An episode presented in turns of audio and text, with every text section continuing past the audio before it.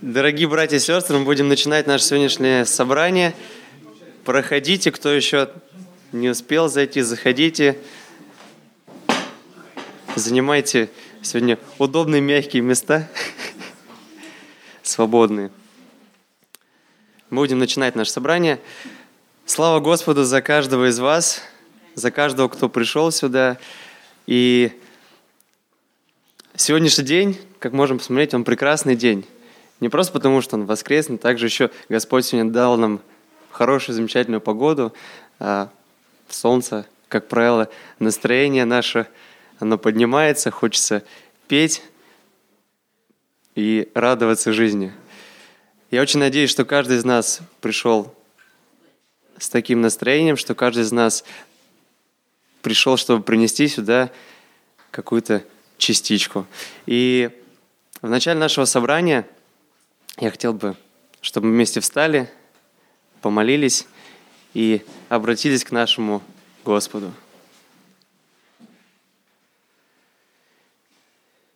Великий, чудный, милостивый и любящий Господь, мы благодарны Тебе за то, что по Твоей милости мы сегодня находимся в Твоем доме, в Твоей церкви.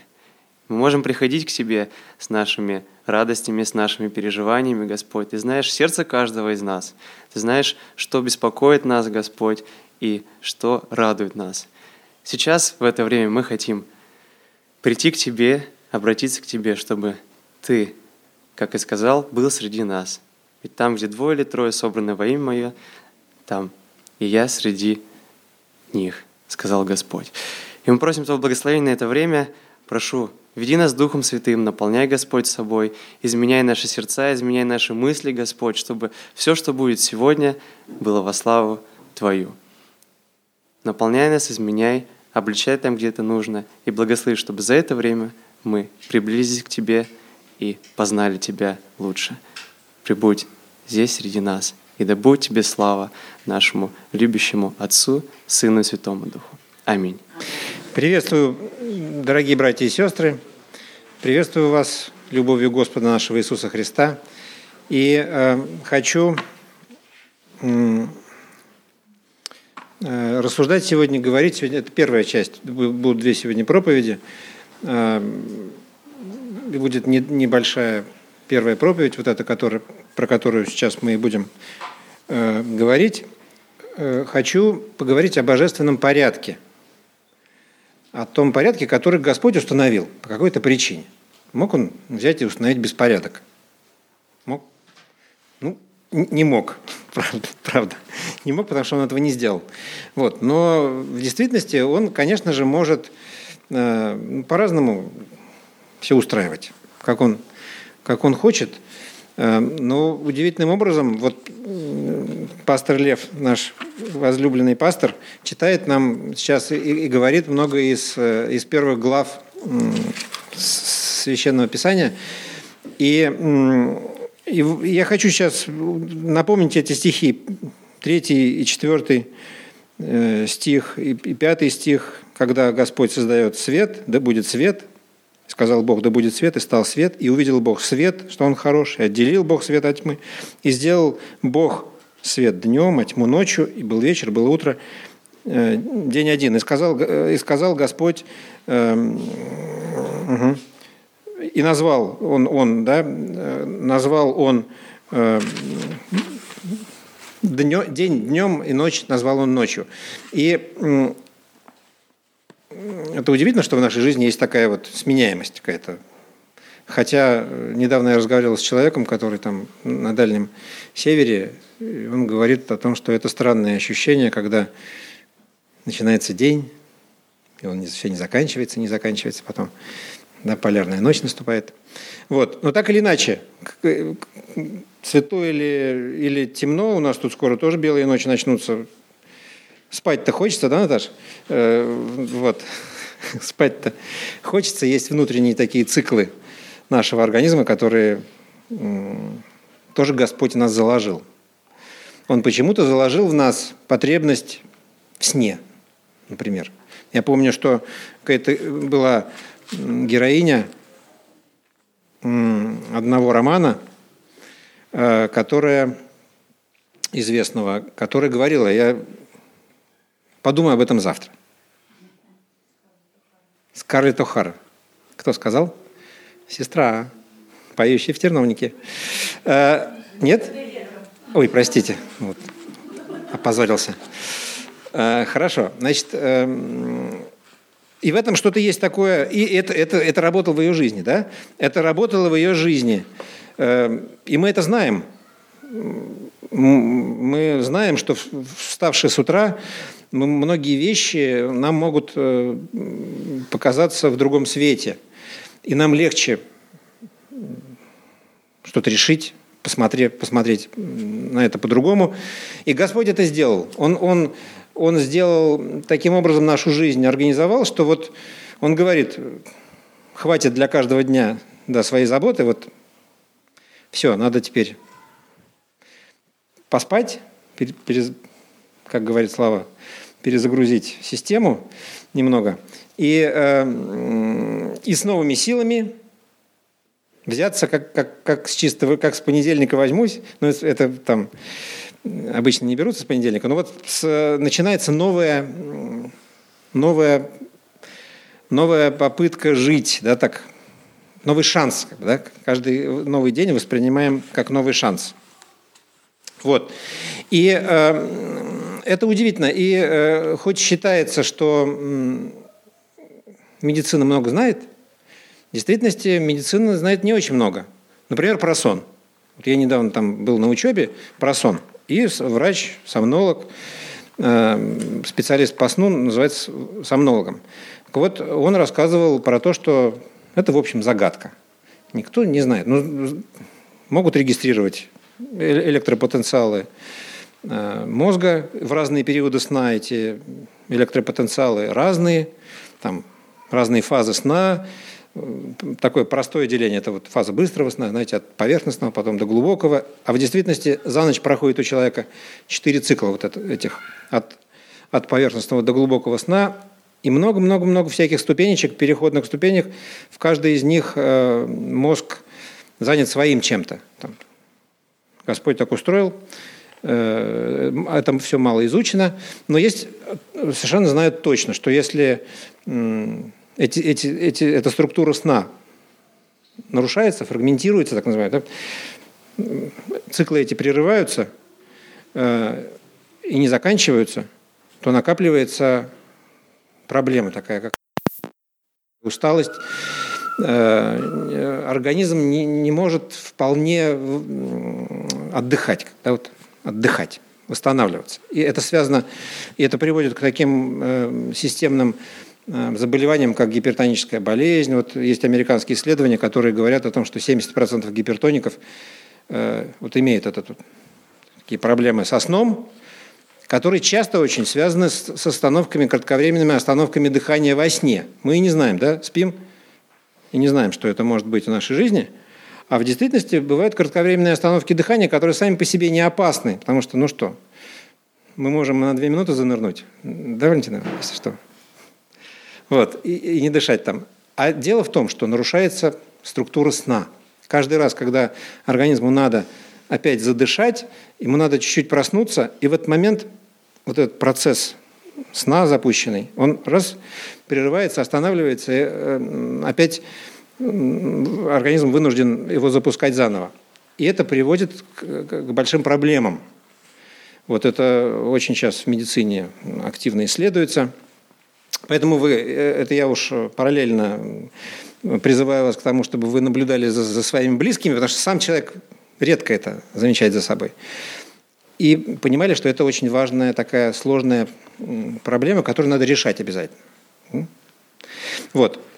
Господь так устроил, что мы должны отдыхать. Вот какой-то такой э, порядок. И даже вот в том, что э, Господь дал своему народу седьмой день покоя. Да? Не совсем это, это все логично, потому что э, ну, с точки зрения вот такой бизнес-технологии, да? ведь мы упускаем какие-то возможности, мы там пропускаем вперед конкурентов, которые в седьмой день не отдыхают, а работают. э, и захватывают новые рынки сбыта, предположим. Но, тем не менее, Господь такой порядок завел. Говорит, всего ты все равно не, не, успеешь. Ты вот шесть дней работай, а, а седьмой день ты, пожалуйста, не работай. Да? Вот. А, посвящай отдыху и размышлению и вообще отключись от всего происходящего, сосредоточься на, на, на, на вечном. И это тоже определенный божественный порядок, который, кстати говоря, э, ну, должен нас э, заставить задуматься. Вот мы часто рассуждаем, говоря о субботе, мы рассуждаем о том, что ну, вот мы начнем сейчас э, думать о соблюдении вот субботы, и сразу же упираемся в закон Моисеев, и как он сильно не соответствует нашему христианскому толкованию или пониманию часто – вот. А я бы призвал вас посмотреть на это как на, э, ну, вот в жизни израильского народа, в частности, как это проявилось, это просто применение божественного э, принципа цикличности или духовного, здоров... духовного здоровья, да, назовем это так. Я так верю, что э, ничем мы сильно не отличаемся Э, от э, древних израильтян, которым был дан вот закон Моисеев, особо не физиологически, не, не ментально. Вот. И, и, в общем, мы тоже такие же потребности, скорее всего, испытываем в духовном насыщении, духовном отдыхе от, от суеты. Вот, поэтому давайте об этом размышлять, об этом думать. Я вот, мы тут ехали, как там повторили, природоведение или что там, географию с Лукой по дороге из церкви. Ну, что-то я... Оля читала вслух учебник по географии. Там такое написано, такими словами, что мне было непонятно, да, вроде взрослому человеку с высшим образованием, вот, было, непонятно, что там хотел сказать автор, да, детям. Детям в учебнике пишет. Лука должен это пересказать еще после этого. Но так или иначе, столько всяких подробностей, там речь шла о вращении Земли вокруг Солнца, наклоне оси, о том, какая часть Земли освещается, так-то примерно так все представляешь себе, а когда речь доходит до деталей, э, э, то, значит, э, какой же в этом удивительный порядок создал Господь. Я уж сейчас не углубляюсь в строение атома. Матвей сказал мне, что ядро атома оказывается по сравнению со всем размером, видимо, речь идет об электронном облаке, да? Где граница там, да?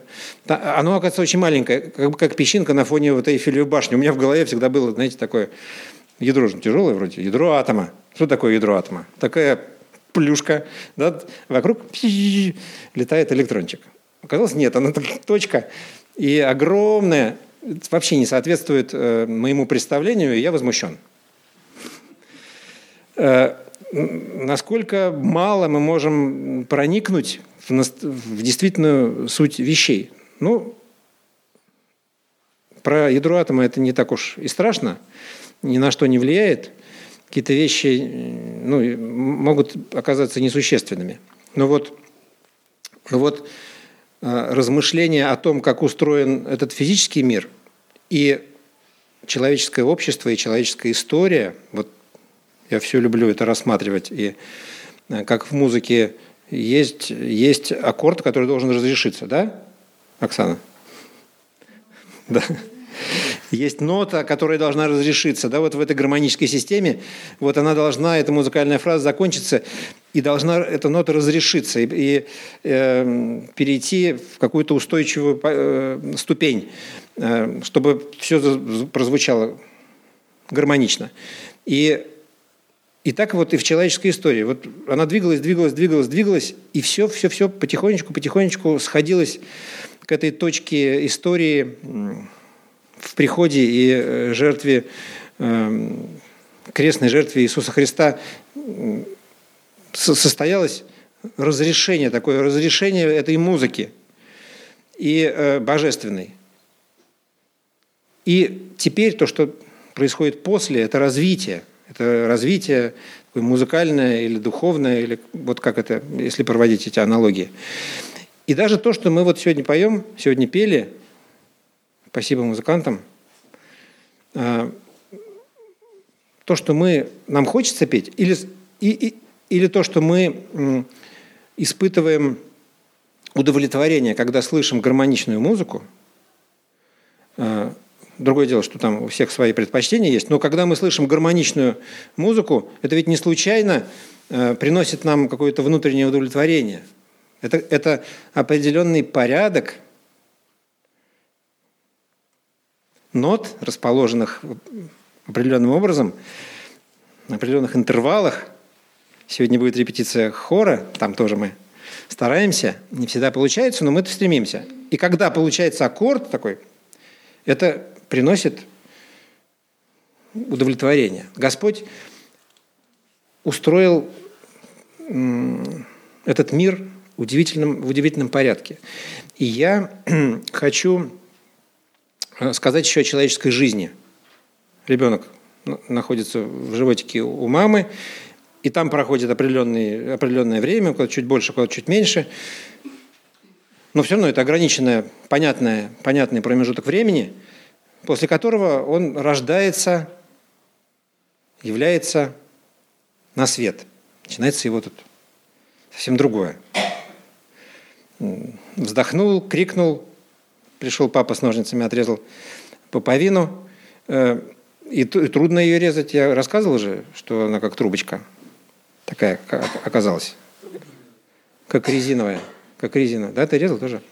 Вот, э, значит, как резиновая трубка – Опять, после ядра атома я удивился. Почему-то я думал, что это такая мягонькая, такая шелковистая, такая вот ленточка.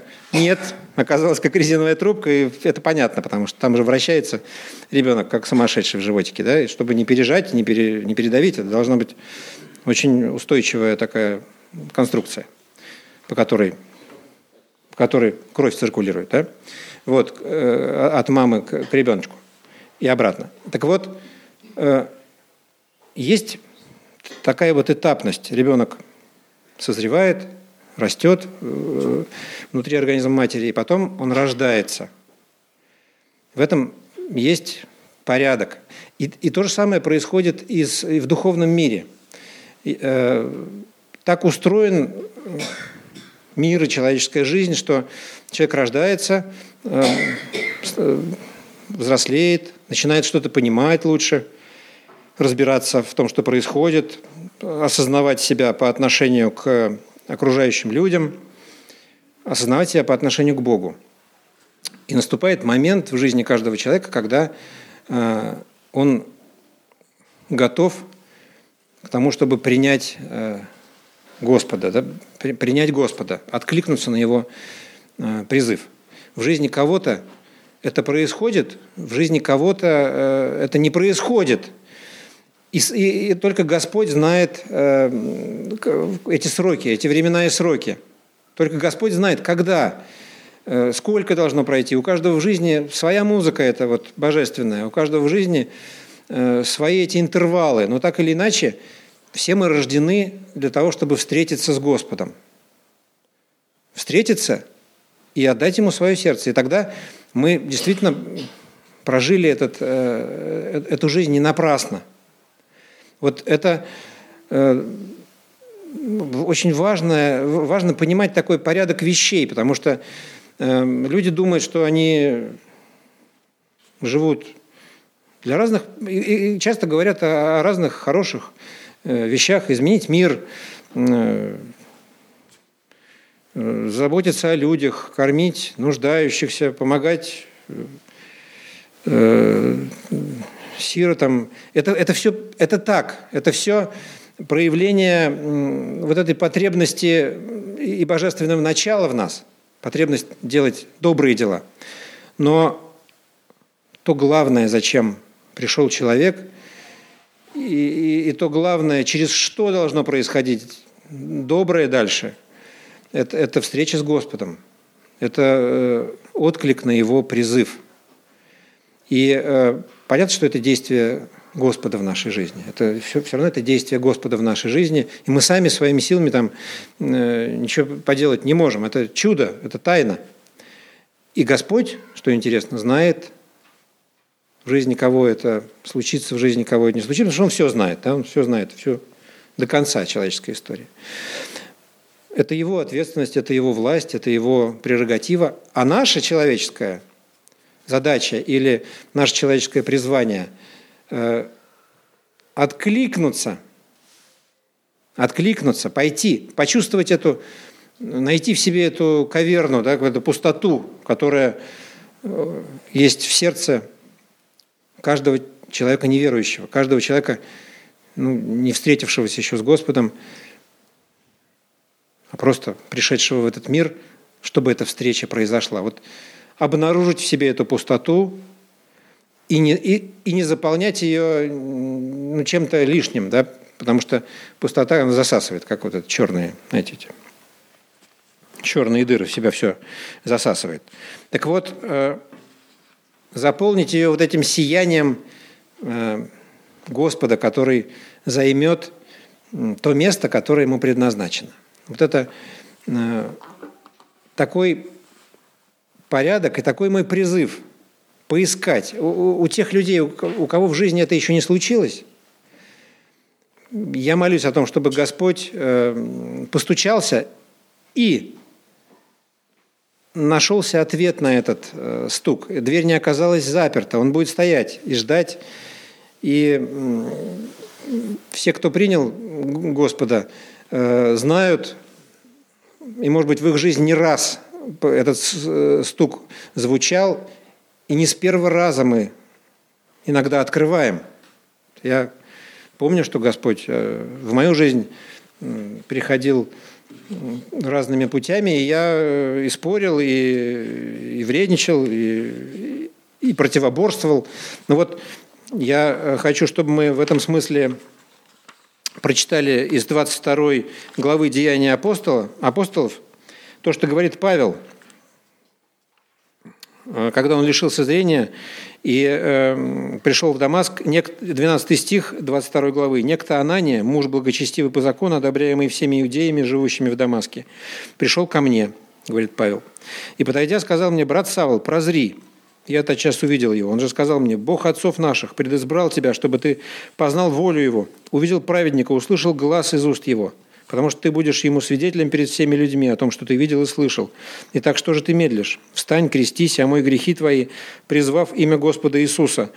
Когда же я возвратился в Иерусалим и молился в храме, пришел выступление, и там Господь сказал ему о том, что он должен из Иерусалима выйти.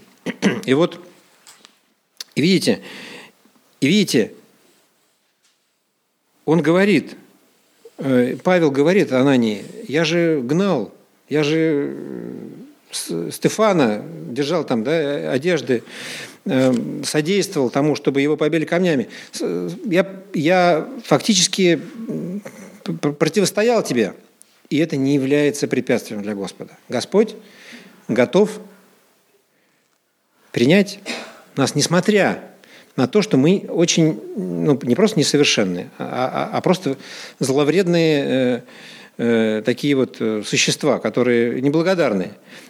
И, и, и Господь все понимает. И Он готов, несмотря на наше несовершенство, принять нас и, и, и начать делать нас лучше – и в жизни кого-то это произойдет быстро, в жизни кого-то это будет происходить медленно, кто-то будет очень хорошим, э, а кто-то будет не, не, не очень хорошим, ершистым и, и, и по-человечески все по-разному бывает. Для Господа мы все не очень совершенные люди, даже несмотря на то, что мы его примем, все равно в нашей жизни остаются какие-то еще э, негативные вещи, которые мы стараемся преодолеть. Но порядок такой. Приди ко мне, вернись ко мне, уверуй, призови имя мое и спасешься. И вот я хочу в конце прочитать э, из, из послания римлянам слова апостола Павла.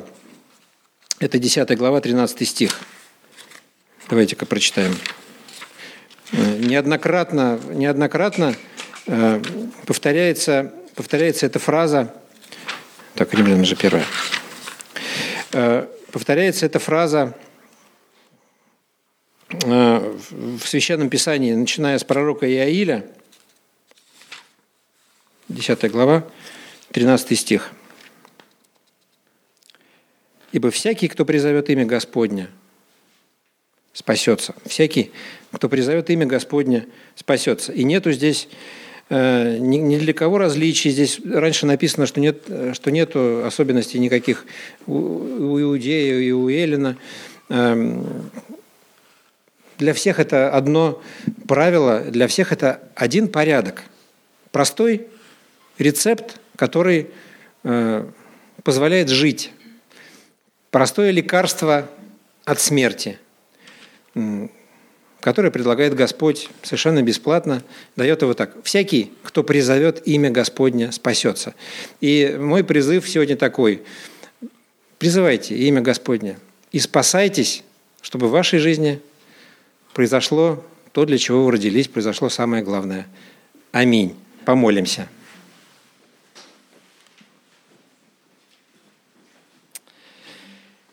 Господь наш милосердный и вечный, мы в Твои руки хотим отдать свою жизнь. Мы очень рады, что самый главный ученый, самый главный изобретатель, творец, художник – композитор. Это ты на нашей стороне. И ты заботишься о нас, и ты не даешь волосу упасть без какой-то определенной цели. И ты дорожишь нами, как дорожат зеницы ока. Мы благодарны тебе за это. Признаем, что мы много не понимаем, что мы во многом не разбираемся, что мы несовершенны в наших размышлениях, рассуждениях. Но мы знаем одно – что мы за тобой, как за каменной стеной, что мы на тебе, как на твердом основании. Мы тебя просим, Господи, сделай так, чтобы в жизни каждого из нас ты присутствовал вполне, чтобы та пустота, которая издавна образовалась в человеческих сердцах, была заполнена Твоей славой, Твоей красотой, Твоей любовью, силой и Твоей музыкой. Слава Тебе, Господь, за все. Во имя Иисуса Христа. Аминь. Есть то, чему я учусь, что для меня очень э, не свойственно. И вот в прошлый раз я сумел таки сделать, это избавляться от ненужных вещей. Вот в прошлый раз после э, богослужения Маша спросила, Лиз, зачем ты будешь хранить этот вот лист, который ты уже нарисовал, да, с табличкой про сотворение мира? Я сказал, а, точно, давай удаляем его. А вот сегодня прихожу и думаю, а хорошо бы он у меня был. Вот так вот жалко бывает избавляться от каких-то ненужных вещей в жизни, потому что думаешь, а вдруг пригодится. И вот только избавишься. Но я попробую нарисовать. Другая конструкция. Вот, но я не все буду рисовать, просто помните, да, мы говорили про порядок. Вообще то, что мы говорили первый раз, мы говорили про, когда мы говорили про сотворение мира, о, о том, что Бог есть, что такое вообще э, творец, настоящее понимание единого Бога, монотеизма. Если Он один, Он властвует над всем. И все, что нам нужно, нам нужно не бояться никаких сил вокруг, никаких начальников, э, ни духовных, ни физических. Это все ничто по сравнению с тем, кто над нами, с настоящим царем, который над нами царствует и которому мы принадлежим и с которым у нас есть отношения. Мы говорили о порядке, о том, как он разделял, отделил свет, который был хорош, от тьмы, которая тоже нашла место в его замысле – и о том, что как нам сложно бывает в жизни, когда что-то хорошо и что-то нам нравится, как это начинает заполнять все наше, все наше время, но нам нужно находить время для каждой вещи. И у нас есть ответственность перед своей семьей, у нас есть ответственность перед начальником на работе. У нас есть ответственность, в том числе и в церкви, которую мы берем на себя. А, если вдруг что-то теряется у меня, да, мне нравится в церкви, мне нравится дома, но я забываю про работу и не обращаю внимания – я нарушаю Божий замысел. Если я замечательно работаю, работаю, приношу деньги, мы наслаждаемся, у нас есть время с семьей, мне не хватает времени на церковь, я что-то теряю, что-то забываю в своей жизни. Если мне не хватает времени на семью, я вытянул что-то очень важное. У Бога было место для каждой вещи. Мы говорили об этом. В прошлый раз мы говорили о месте человека во всем этом замысле, да? О том, что человек был создан уникально, и он был создан в завершении всего как как принц, как а, отображение Божьего образа, не просто принц или отображение Божьего образа, да, мы говорили, что это то же самое слово, которое потом используется для обозначения языческих идолов каких-то, э, изображений, которые делали э, языческие, язычники делали, которые, да, и вот человек – это образ живого Бога. И поэтому единственный образ, который может быть, да, это не каменный, не деревянный, не какой-то еще. Единственный образ, который Бог создал, это был человек. И этот человек находится в центре его замысла. Этот человек находится в центре храма, который создал Господь. Да, мы рисовали, как последовательно Бог отделял, да, как из хаоса, который был в начале, он отделял, разделял все по очереди, да, вот наши шесть дней, и располагал, тут мы первые три дня, как он разделял, а потом как он наполнял все, и в конце, и вот хорошо весьма, да, когда он помещает человека в центр своего творения, хорошо весьма. Мы говорили об этом, как каждый день соответствует один другому, да, как третий соответствует, как первый соответствует четвертому, второй соответствует пятому, да, и да, третий связан с шестым, как они все связаны, какой, какая картина есть в замысле Божьем – и вот сегодня еще о человеке поговорить. Человек ведь такое существо, вот мы только что сидели как раз с теми, кто готовится к крещению, говорили, вопрос был про суверенитет Бога, про свободную волю человека, много вопросов, которые у нас в голове не укладываются одновременно. Человеку приходится выбирать в жизни. И это бывает очень непросто. Сейчас э, моя младшая сидит и перелопачивает сайт за сайтом, связанный с профориентацией, с тем, какие профессии. Наверное, изучил уже столько всего, чего я не знаю, да, а, как, что требуется для той или для другой профессии, какие ожидания, где этому учат, где а, делают, э, ну, какие нужны экзамены там, в другом, в третьем месте. То есть вот изучает, копается, понимаешь, не только она этим занимается. Да? У кого-то вопрос уже решен. Хорошо, замечательно. Кто-то, кто находится здесь из взрослых, вы думаете, вас это не касается? Мы в жизни все равно продолжаем. Во-первых, никто не знает, где мы окажемся, да, и что нам придется делать через год или через два. В действительности нам кажется, что у нас все стабильно и все определено. К сожалению, все не так бывает в жизни. И некоторые могут это подтвердить по себе. И что через некоторое время, может быть, нам каждому придется задумываться о том, чем мне заняться. Да? А по себе тоже знаю, кстати, да, по тем вопросам, которые у меня сейчас решаются. Вот буду в среду, в четверг еще встречаться, будем беседовать, проводить беседы разные. Жду, размышляю об этой неделе. А, кроме того, у нас в жизни бывают а, Кроме того, что у нас может быть стабильная работа, независимо от этого нам в жизни все равно приходится что-то принимать, какие-то решения. Отношения служения в церкви. Я думаю, чем мне заняться вообще? Есть мое место здесь или нет? Каково мое место? Уже определилось, может быть, что-то новое взяться, не взяться. Так или иначе, какой-то рода профориентацию мы все время проходим в своей жизни, да, ну или вернее э, выбор, может быть, с нами никто не проводит профориентацию, нам самим приходится делать выбор в своей жизни, чем нам заняться. А, вот Вика тут сидела, мы рассказывали о прежних временах, о том, как решались вопросы, о том, что там было многие вещи проще а, решались, потому что человек рождался, и если я родился в семье плотника, я понимаю, что отец будет учить меня, на, как плотничать, как брать в руки мастерок, там, или, ну, кстати, плотник, который переведен да, в Новом Завете как плотник, э, мы воспринимаем как работающий с рубанком, скорее всего, это был каменщик. Да? Иосиф был, скорее всего, одним из каменщиков. А, скорее всего, то есть ему расскажут, как держать мастерок, э, какие другие азы, там, как пользоваться отвесом, еще чем-то, не знаю, все детали. Если он родился в семье пастуха, ему достанется стадо, и отец будет думать, кому передать стадо. Естественно, он передаст своему сыну. И сын не будет думать, чем бы мне заняться. Вот. А пойду-ка я вот на фельдшера или на кого-то еще. То есть у него, ему даже в голову это не придет, потому что для него уже все определено. Ему проще принять это. Поэтому, кстати, там проще было и когда э, жениха невесту родители предлагали, выбирали за него, потому что, ну, он понимает, что он родился, ему никуда не деться, он уже так вот в такой семье живет, в таком мире и принимал это как волю Божию для своей жизни. А сейчас по-другому.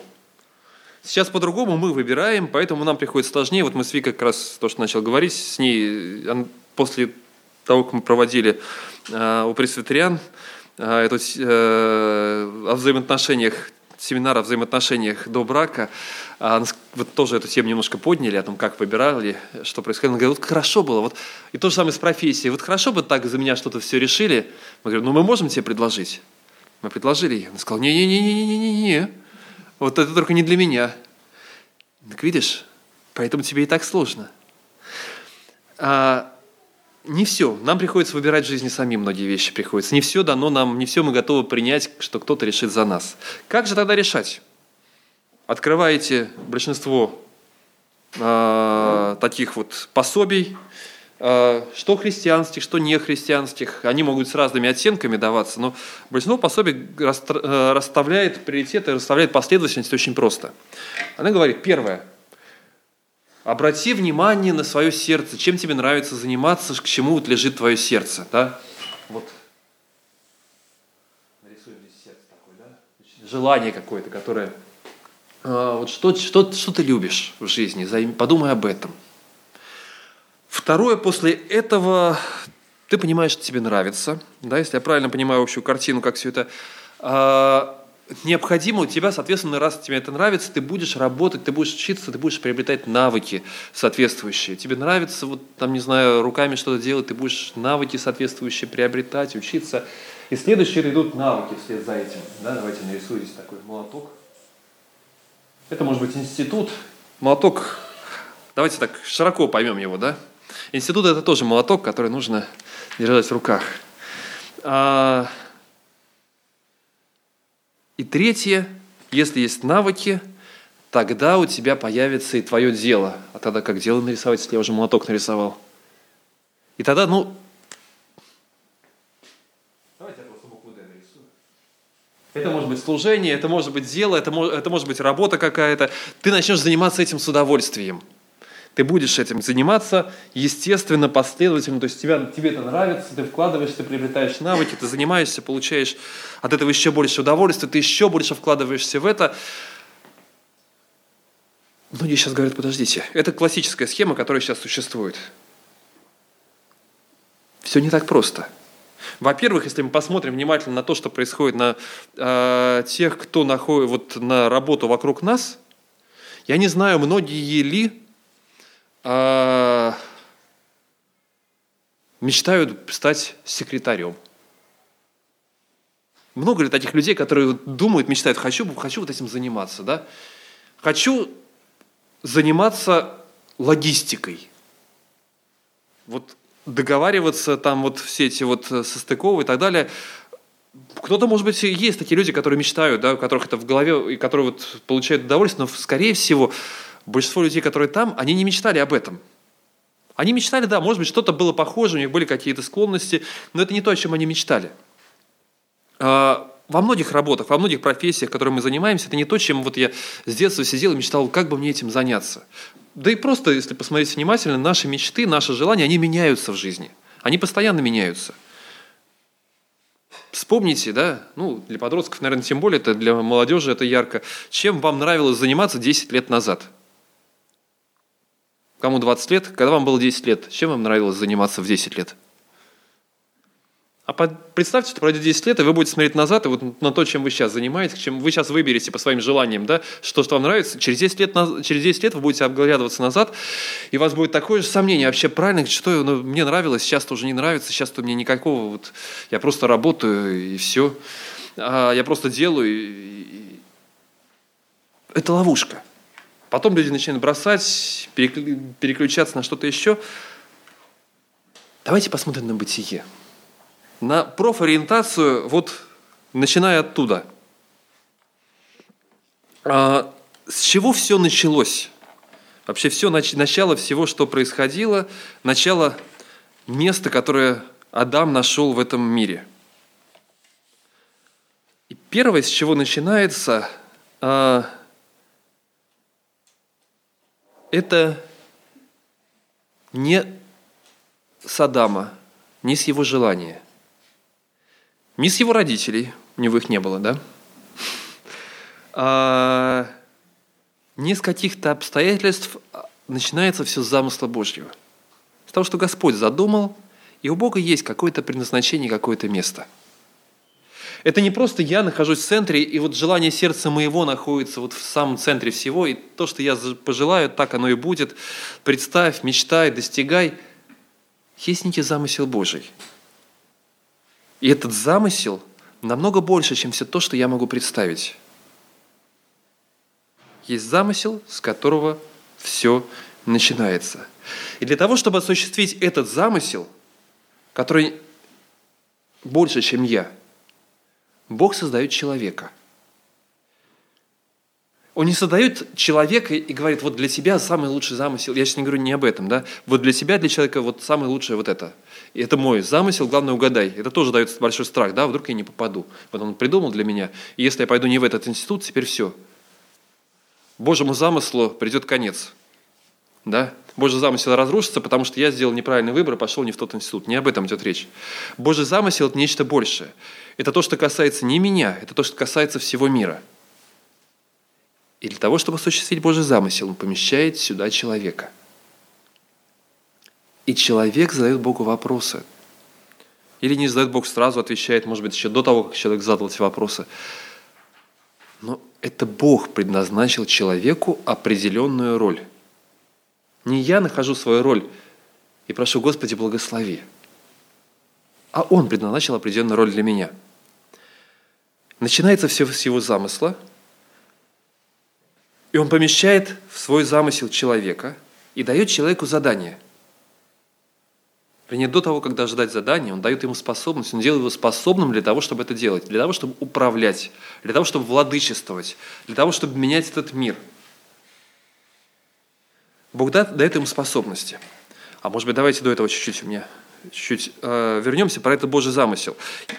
Что это за замысел? Этот замысел, вот такой глобальный, большой, да, он заключен в э, том, что человек приобретает власть, и человек управляет.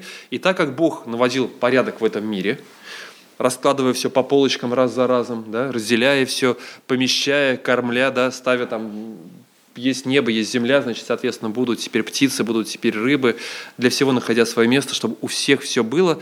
Теперь он помещает в центр человека и говорит, ты теперь будешь здесь. Ты управляй. А, как минимум четыре таких слова, которые говорят о человеке, и которые а, вот в Бытие в первой и второй главе, которые показывают его власть. Да, это раде, топтать, попирать. То есть он создаст человека, который будет вот, господствовать, владычествовать, овладевать этим миром, этим, этой вселенной. Да, это каваш, покорять, порабощать, подчинять. Э, слово, которое обозначает работать, трудиться, возделывать, да, это как он это будет делать, эту землю возделывать. И в то же самое время он будет ее еще охранять, ограждать, беречься есть мое творение. Есть часть этого творения, как минимум этот Демский сад, но вообще в перспективе вот вам весь мир Адаму и Еве дается, да? Наполните и приводите этот мир в порядок. Я его начал приводить в порядок. Я навел определенный порядок, а теперь храните и продолжайте приводить в порядок. Продолжайте возделывать, улучшать, развивать. Этот мир должен быть другим – и независимо, прошло грехопадение или не прошло грехопадение, Бог задумал, чтобы человек делал этот мир лучше и дальше развивал бы его. Приводил его к какой-то гармонии и совершенству. После грехопадения многие вещи изменились. Но предназначение осталось. Все равно ты будешь возделывать эту землю. Все равно вы будете наполнять эту землю. Все равно будете работать на этой земле. Но теперь это будет немножко другое, да, теперь земля будет больше сопротивляться вам, волчцы и тернии произрастит она. Все будет намного сложнее, но тем не менее я даю вам то же самое задание. Продолжайте менять этот мир. Как христиане мы понимаем, да, как этот мир меняется, через изменение сердца человека. Поэтому делайте учеников, да, идите делайте учеников из всех народов. Мы понимаем, что правильное состояние – это поклонение Богу. Мы приводим мир в правильное состояние. Здесь в церкви, на работе – исправляя прикус людям. Если Игорь понимает, что вот так это должно быть, исправляет понемножку. Да? Я смотрю и говорю, вот правильно, когда комната светлая, да, и крашу эти стены, и переделываю их, это часть замысла Божьего. Я преобразую этот мир, делаю его лучше. Дети должны понимать, что в голове, э, как устроен этот мир, и учитель передает им знания. Это часть замысла Божьего. Врач исцеляет и приводит, возвращает к тому замыслу, который должен быть, насколько это возможно. В этом наша задача. Любая работа должна заключаться в этом. В том, что мы приводим все к тому, каким Бог задумал. Делаем это лучше, улучшаем, развиваем, ограждаем от разрушения. И вот дальше, а дальше как раз да, мы понимаем, читаем, что Бог сделал человека способным это делать, способным властвовать, способным управлять. А, и вот тут возникает вопрос. И вот я это делаю на работе. Но на работе, понятно, мне заплатят за это.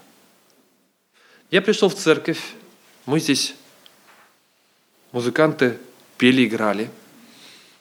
А, я пошел на улицу, рассказал людям, ну и теперь, и теперь вот я работаю, тружусь, а что будет в конце? Может быть, даже не сейчас я получу какую-то награду, может быть, потом в будущем. Но что это будет за награда, да? А, вот теперь мы, наверное, получим какое-то такое вот удовольствие. Но мне очень удивляет и немножко пугает, наверное, и очень резко звучит а, то, как описано э, то, что написано в Евангелии от Луки в 17 главе. С 7 стиха мы прочитаем. Христос описывает о том, как, да, вот вы начали трудиться, вы начали, вы нашли свое место, вы делаете что-то, у вас есть навыки, какие-то определенные умения, чтобы что-то в этом мире менять. Что теперь вы с этим делаете? Вы работаете, и в результате 17.7 он рассказывает притчу – кто из вас, имея раба, а даже это скорее не притча, а такой очень практичный вопрос, реальный вопрос к людям, которые слышали, слушали его, имея раба, пашущего или пасущего, э, по возвращении его с поля скажет ему, «Пойди скорее и садись за стол». Напротив, не скажет ли ему, «Приготовь мне поужинать и, припоясавшись, служи мне, пока буду есть и пить, и потом ешь и пей сам». Станет, он, станет ли он благодарить раба сего э, за то, что он исполнил приказание? Не думаю. Так и вы, когда исполните все повеленные вам, а, повеленные вам, говорите, мы рабы ничего не стоящие, потому что сделали, что должны были сделать. И вот здесь, по крайней мере, в нашем современном вот представлении, при чтении там психологов, как они описывают, как воспитывать детей, там, поощрять, вдохновлять их, хвалить их как можно чаще, это как-то не вписывается. И как-то к Богу мы точно так же относимся. Ну вот и, вот и нас Он тоже поддержит, похвалит. Мы читаем об этом, таких вещах, что Он, слушай, если Он исполнил желание сердца твоего, там, про то, как э, про благословения какие-то. А здесь вдруг говорится совсем о другом. Ну вообще, да, каждое место нужно понимать э, одно вместе с другим. Проблема в том, что мы часто выбираем только то, что нам нравится, да? И мы начинаем в Писании выбирать только те места, которые нам нравятся. Библия говорит о том, что о каком-то благословении, поощрении, и мы выбираем их. Он исполнит желание сердца твоего. Да, про то, что э, да будет благоприятно ему сейчас э, про благословения, которые зальются на, на вас. Это все так хорошо, нам хочется услышать что-то похожее. И похожая картинка возникает у нас в голове, и мы ожидаем будущий мир, как когда-нибудь. Вот мы придем туда, и нас наградят. И это будет прекрасная, хорошая награда, которую мы получим от него. Вот венок такой. У кого-то у кого больше будет медаль, у кого поменьше эта медаль будет. Мы вот так это воспринимаем и ждем, когда же это будет. Так же, как и здесь, мы же ведем определенную, подсчитываем определенную пенсию, на что я могу рассчитывать. Кто-то больше подсчитывает, кто-то нет. Вот те, кто сейчас профориентируются, скорее всего, о пенсии не думают. Да? Те, кто уже спрофориентировался, уже начинают да, вот уже думать о том, что вот сейчас двигается пенсия, а как, а можно ли как-то вот что-то сделать. Вон Светлана рассказывала, как самим готовить себе на пенсию, что-то откладывать. А, в любом случае, мы ждем какой-то вот такой вот награды. Но если мы посмотрим, во-первых, Библия говорит о похвале. В других местах говорится и об этом. Но очень интересная похвала и очень интересная награда. А, в Евангелии от Матфея в 25 главе еще одна притча рассказана. Мы не будем ее все читать, а, я просто напомню вам ее, когда а, притча о том, как человек богатый уходит и дает каждому по таланту, каждому дает определенную сумму. И говорит, распоряжайтесь ей. Потом люди пользуются ей, приносят ему через некоторое время да, прибыль, которая получилась, кроме одного из них. Но вот интересно, награда, которую он обещает им. Помните, что он говорит? Молодец, добрый, верный раб. Вот это хорошо, нам приятно услышать. Продолжение. В малом ты был верен, над многим поставлю себя. То есть, по сути, благословение обещание, которое дается, дается такое. Ты хорошо справился с заданием, да, ты у человека тебе доверил что-то, ты сейчас управлял, ты сейчас здесь служил хорошо, хорошо, тогда трудись еще больше. Вот оно, благословение, вот она награда, вот она вот оно будущее, о котором мы мечтаем. Да? И, кстати, когда мы читаем о будущем мире, мы не читаем о таких вот картинках, там, лежащие э, на облачках э, спасенные люди, которые наслаждаются наконец. Вот, наконец теперь настала тишина, вот там отдохнем, как иногда в шутку мы говорим, да? сейчас пока потрудитесь, там отдохнем. Библия говорит о другом. Она говорит о том, что вы будете судить мир, вы судить ангелов будете, разбираться каким-то образом, про тех, кто будет царствовать, управлять здесь, владычествовать каким-то образом, землей продолжит – все то, что было здесь. Вот эта власть, которая дана была, будем продолжать ее, она будет еще больше, и работы будет еще больше. Мы не знаем до конца, что и как.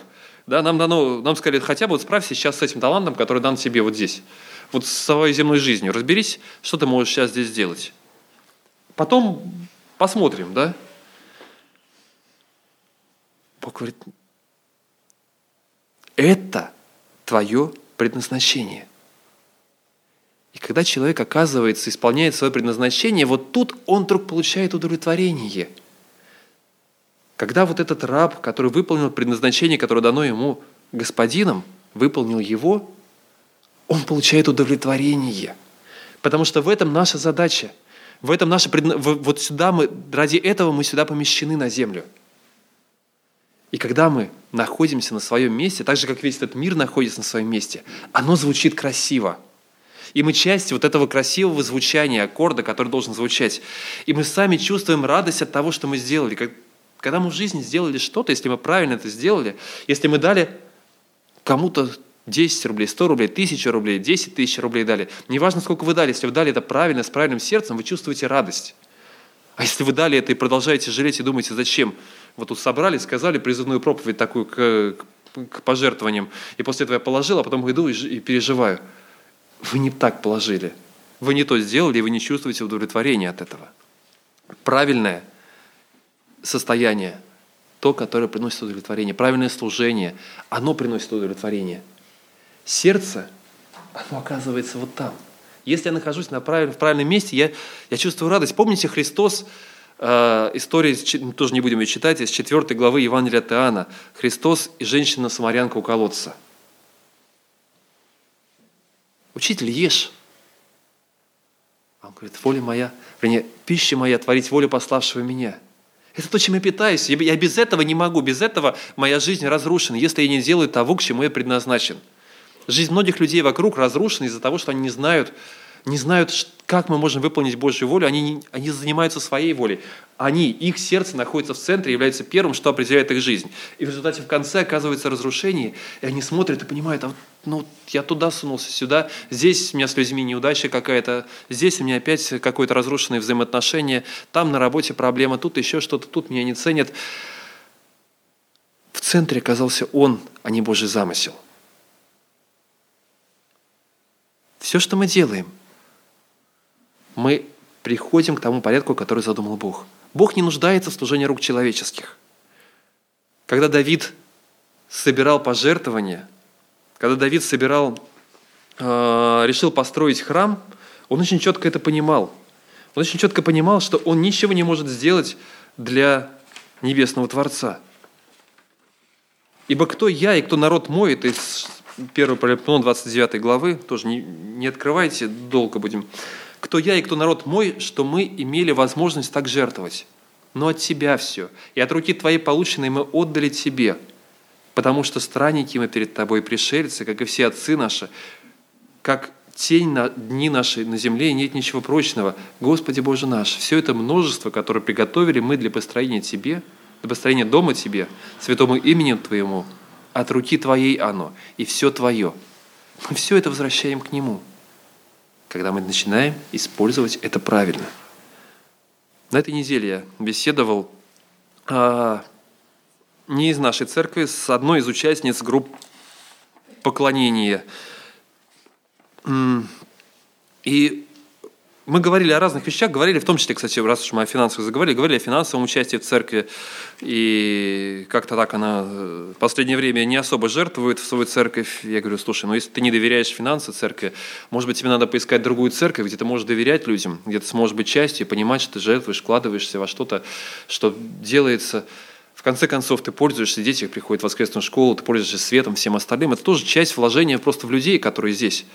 Она говорит, слушай, я так никогда не думала. Ну, то есть она думала, что я, может быть, буду жертвовать еще кому-то, куда-то там вот на миссию, еще на что-то. Говорю, это тоже важно, но у тебя есть ответственность просто перед людьми, с которыми ты сейчас вот здесь находишься. А, она говорит, ну ты как-то не так говоришь, потому что я привыкла, что это вот жертва Богу. Я говорю, ну, понимаешь, Богу на самом деле не нужны наши жертвы. Богу не, нужны, не нужен был храм вот этот, потому что не в рукотворенных храмах он живет. Вы думаете, ему нравится, вот что ему больше нравится? Гитары – клавиши, скрипка или, может быть, хоровое пение без инструментов. Вот что Богу больше нравится? Хоровое пение. Я вот не знаю. И я, более того, я, я, я вот очень сомневаюсь, что можно вообще так говорить и думать об этом, потому что ему нравится другое. Ему нравятся сердца людей, которые, правильно, которые находятся в поклонении перед ним. То есть, все, что здесь делается, это делается, чтобы помочь нам стоять, быть в поклонении – и когда мы в поклонении, вот это правильное состояние. Это правильное состояние таким, каким оно должно быть. Все, когда по порядку разложено. Вот в правильном состоянии я служу Ему. Из моего сердца изливается хвала Ему. Это правильное состояние.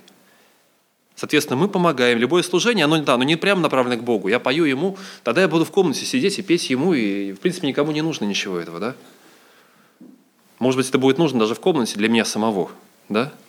Но я не думаю, что это Богу нужно. Вот так петь или по-другому, да? Я сфальшивил, из-за меня, Господи, да, и стоять на коленях просить, что я не так хорошо спел, как мог для себя, как должен был, да, что опять не ту ноту взял. Ему важно то, что в моем сердце находится. Если я служу Ему в этом, вот это правильно. Если я служу Ему когда ремонтирую зубы, когда лечу человека, когда учу ребенка, когда подметаю на улице, убираю пыль, когда вышел на лестничную площадку, свою увидел там окурки, смел их и высыпал. Если я понимаю, что это часть изменения мира и приведения его в порядок таким, какой он должен быть, я, я чувствую радость от этого. И желание сердца появляется здесь. Поэтому я предлагаю альтернативную модель. А, когда мы начинаем, все начинается с наших взаимоотношений с Богом. А их нарисовать еще сложнее, но поскольку наши отношения с Богом, восстановление отношений с Богом начинается со Христа, я думаю, что я а, не, ничего не, не скажу, если поставлю в центр сюда крест, с которого все начинается в нашем сердце, когда я прихожу к Нему и открываюсь перед Ним, когда говорю, что я свою жизнь разрушаю, но я хочу понять Твой замысел. Я принимаю Твою волю для моей жизни, я знаю, что это лучшее для меня – и через крест я прихожу к Нему. После этого я размышляю, я вижу Божий замысел о том, каким должен быть этот мир, в разные его области. И я спрашиваю, Господи, а какие инструменты у меня есть? Что ты мне дал? Что я могу сделать? И вот здесь я по-разному воспринимаю это. На самом деле Божью волю можно понимать и через родителей, и через свое стремление, через какие-то желания, которые у меня есть, и через обстоятельства, которые были в моей жизни, что я поступил туда или сюда. Может быть, это была с моей точки зрения ошибка, но Бог знал все это. Я размышляю обо всем этом, о том, какие у меня есть инструменты, что я могу. У меня есть склонность к тому или к другому. У меня есть возможность та или другая – в моей жизни, в моей учебе есть возможности определенные, чтобы поступить туда или нет возможности поступить туда. Я размышляю обо всем этом, о тех инструментах, которые Бог мне дал, и начинаю служить им. И вот служа этими инструментами, применяя их в своей жизни, развивая их, тут уже появляется и радость сердца. Радость сердца идет вслед за тем, что я выполнил свое предназначение. Я, я сделал то, к чему я предназначен в жизни. Я смог послужить кому-то. Господи, вот что я могу сделать? Какая нужда есть у людей вокруг меня? В этом Божий замысел, да, через Христа, через взаимоотношения с Ним. Какая нужда есть у людей вокруг? Я пытаюсь понять Его замысел для тех, кто рядом со мной находится. Я вижу больных людей, Бог открывает мне каким-то образом глаза на этих людей. Могу я как-то помочь им или нет? Что нужно, чтобы помочь? Могу я как-то это изменить? Я вижу нашу церковь, вижу какие-то хозяйственные, еще какие-то вещи вокруг. Могу я что-то здесь сделать по-другому или нет? Может быть, могу. Я берусь и начинаю менять и делать. А есть те люди, о которых никто не молится. Могу я взять на себя такую ответственность в молитве за них? Наверное, могу. Господи, Ты дал мне для этого достаточно инструмента, чтобы делать это, и я делаю это. Я спрашиваю, я получаю, я развиваю эти инструменты дальше, да?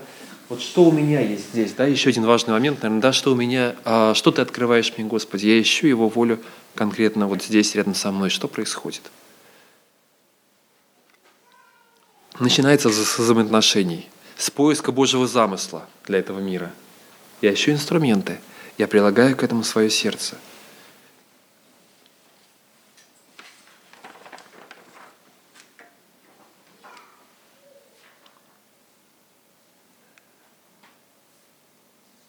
Да будет благоприятна ему песнь моя, буду веселиться о Господе.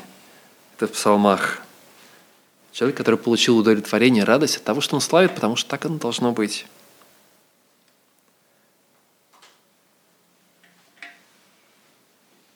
Я хочу э, дать каждому из нас возможность подумать о предназначении, о том, что вот в этом Божьем замысле, приведении мира в порядок, что в этом замысле, в исправлении мира, что он открывает мне? Что в этом мире неправильного? Что я вижу неправильного в этом мире? И спросить, что я могу для этого сделать, для того, чтобы это изменить. Может быть, это будет часть большой работы, именно служения, или не служения, а именно работы, куда я пойду учиться, готовиться, делать. Знаю про одного человека, э, девушку, которая поняла вдруг какой-то момент, говорила, слушайте, Бог ведь так работал в нашей стране, так работал здесь, среди верующих, евангельских верующих, а, но мы об этом не знаем до конца. Я хочу, я просто мечтаю, чтобы об этом люди узнали. И у нее была мечта, да, а, чтобы появился фильм.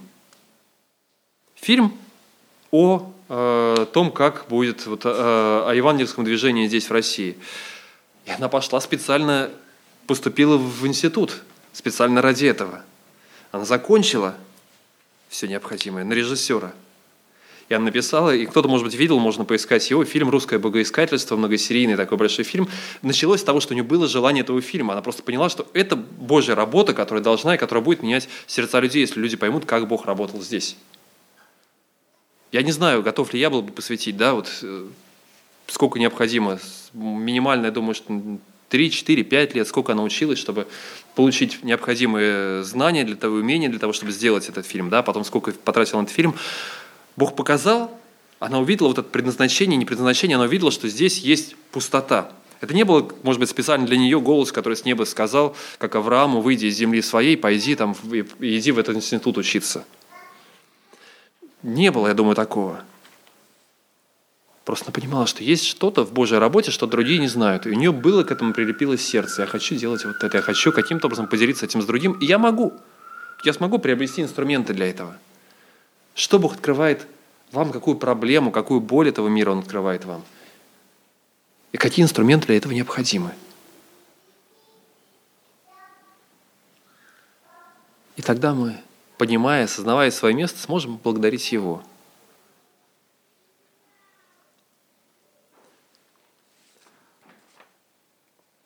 Итак, первый шаг – это остановиться, помолиться и сказать ему, Господи, у Тебя есть замысел. Отдать самих себя для этого замысла. Если вы, это начинается со Христа, поэтому если кто-то еще не сделал этого шага, это хорошая возможность и шанс для того, чтобы начать с того, чтобы прийти к Нему и сказать, Господи, моя жизнь, я пока сам пытался ее управлять, она разрушена. Или она не, она не приведет туда, куда должна. Я хочу вместе с тобой попробовать построить свою жизнь. Начать с такого шага доверия Ему. Может быть, вы следуете за Ним уже, но опять-таки убрать себя из центра, помолиться и попросить, чтобы Он открывал свой замысел, свою работу в этом мире. А дальше? А дальше Он откроет. Как мы это можем применить? Будь это церковь, будь это работа, будь это будь это наша семья, Он скажет, поможет обрести. Какую нужду Он открывает вам? Если я вижу нужду, то я буду и 5, и 10, и 15, и 20 лет трудиться, если я вижу, что это, то, что я делаю, это по-настоящему нужно. А если это не нужно, тогда чем бы вы ни занимались, как бы вам сейчас это не нравилось, через некоторое время вы почувствуете огромное разочарование. Давайте проведем время в тихой молитве – Пусть Бог благословит вас открыть Ему свое сердце. Ты видишь, Господь, нас здесь собравшихся, таких разных. Кто-то еще только в начале своего жизненного пути. Кто-то уже прожил многое. Но неважно, сколько мы прожили, Господи, мы хотим по-прежнему продолжать узнавать Твою волю. Видеть, что Ты делаешь в этом мире. Видеть, как Ты работаешь в этом мире, присоединяться к Тебе – этот мир другой. Этот мир должен быть, Господи, должен быть другим. Он не такой, каким должен быть, но, Господи, Ты поставил нас в свой сад, чтобы возделывать, управлять, охранять его, чтобы владычествовать здесь, Господи, чтобы менять и наполнять эту землю образом, подобием Твоим. Благослови нас в этом, Боже.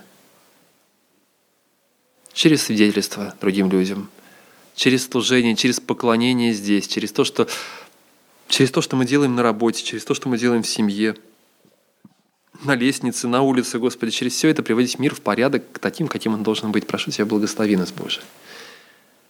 Благодарю за то, что Ты приводишь нашу жизнь в порядок через свой крест. Ты позволяешь нам снять, убрать свой эгоизм, убрать себя из центра. Там у креста, Господи, мы отказываемся от самих себя – Господи, мы хотим быть частью Твоего большого замысла, потому что что может быть важнее? Наши замыслы человеческие разрушаются, наши замыслы человеческие, Господи, они ведут в пустоту, но то, что задумал Ты, будет вечно. И мы хотим быть частью этого вечного плана. Благослови нас. Благодарю за то, что Ты делаешь в нашей жизни, Боже. Аминь.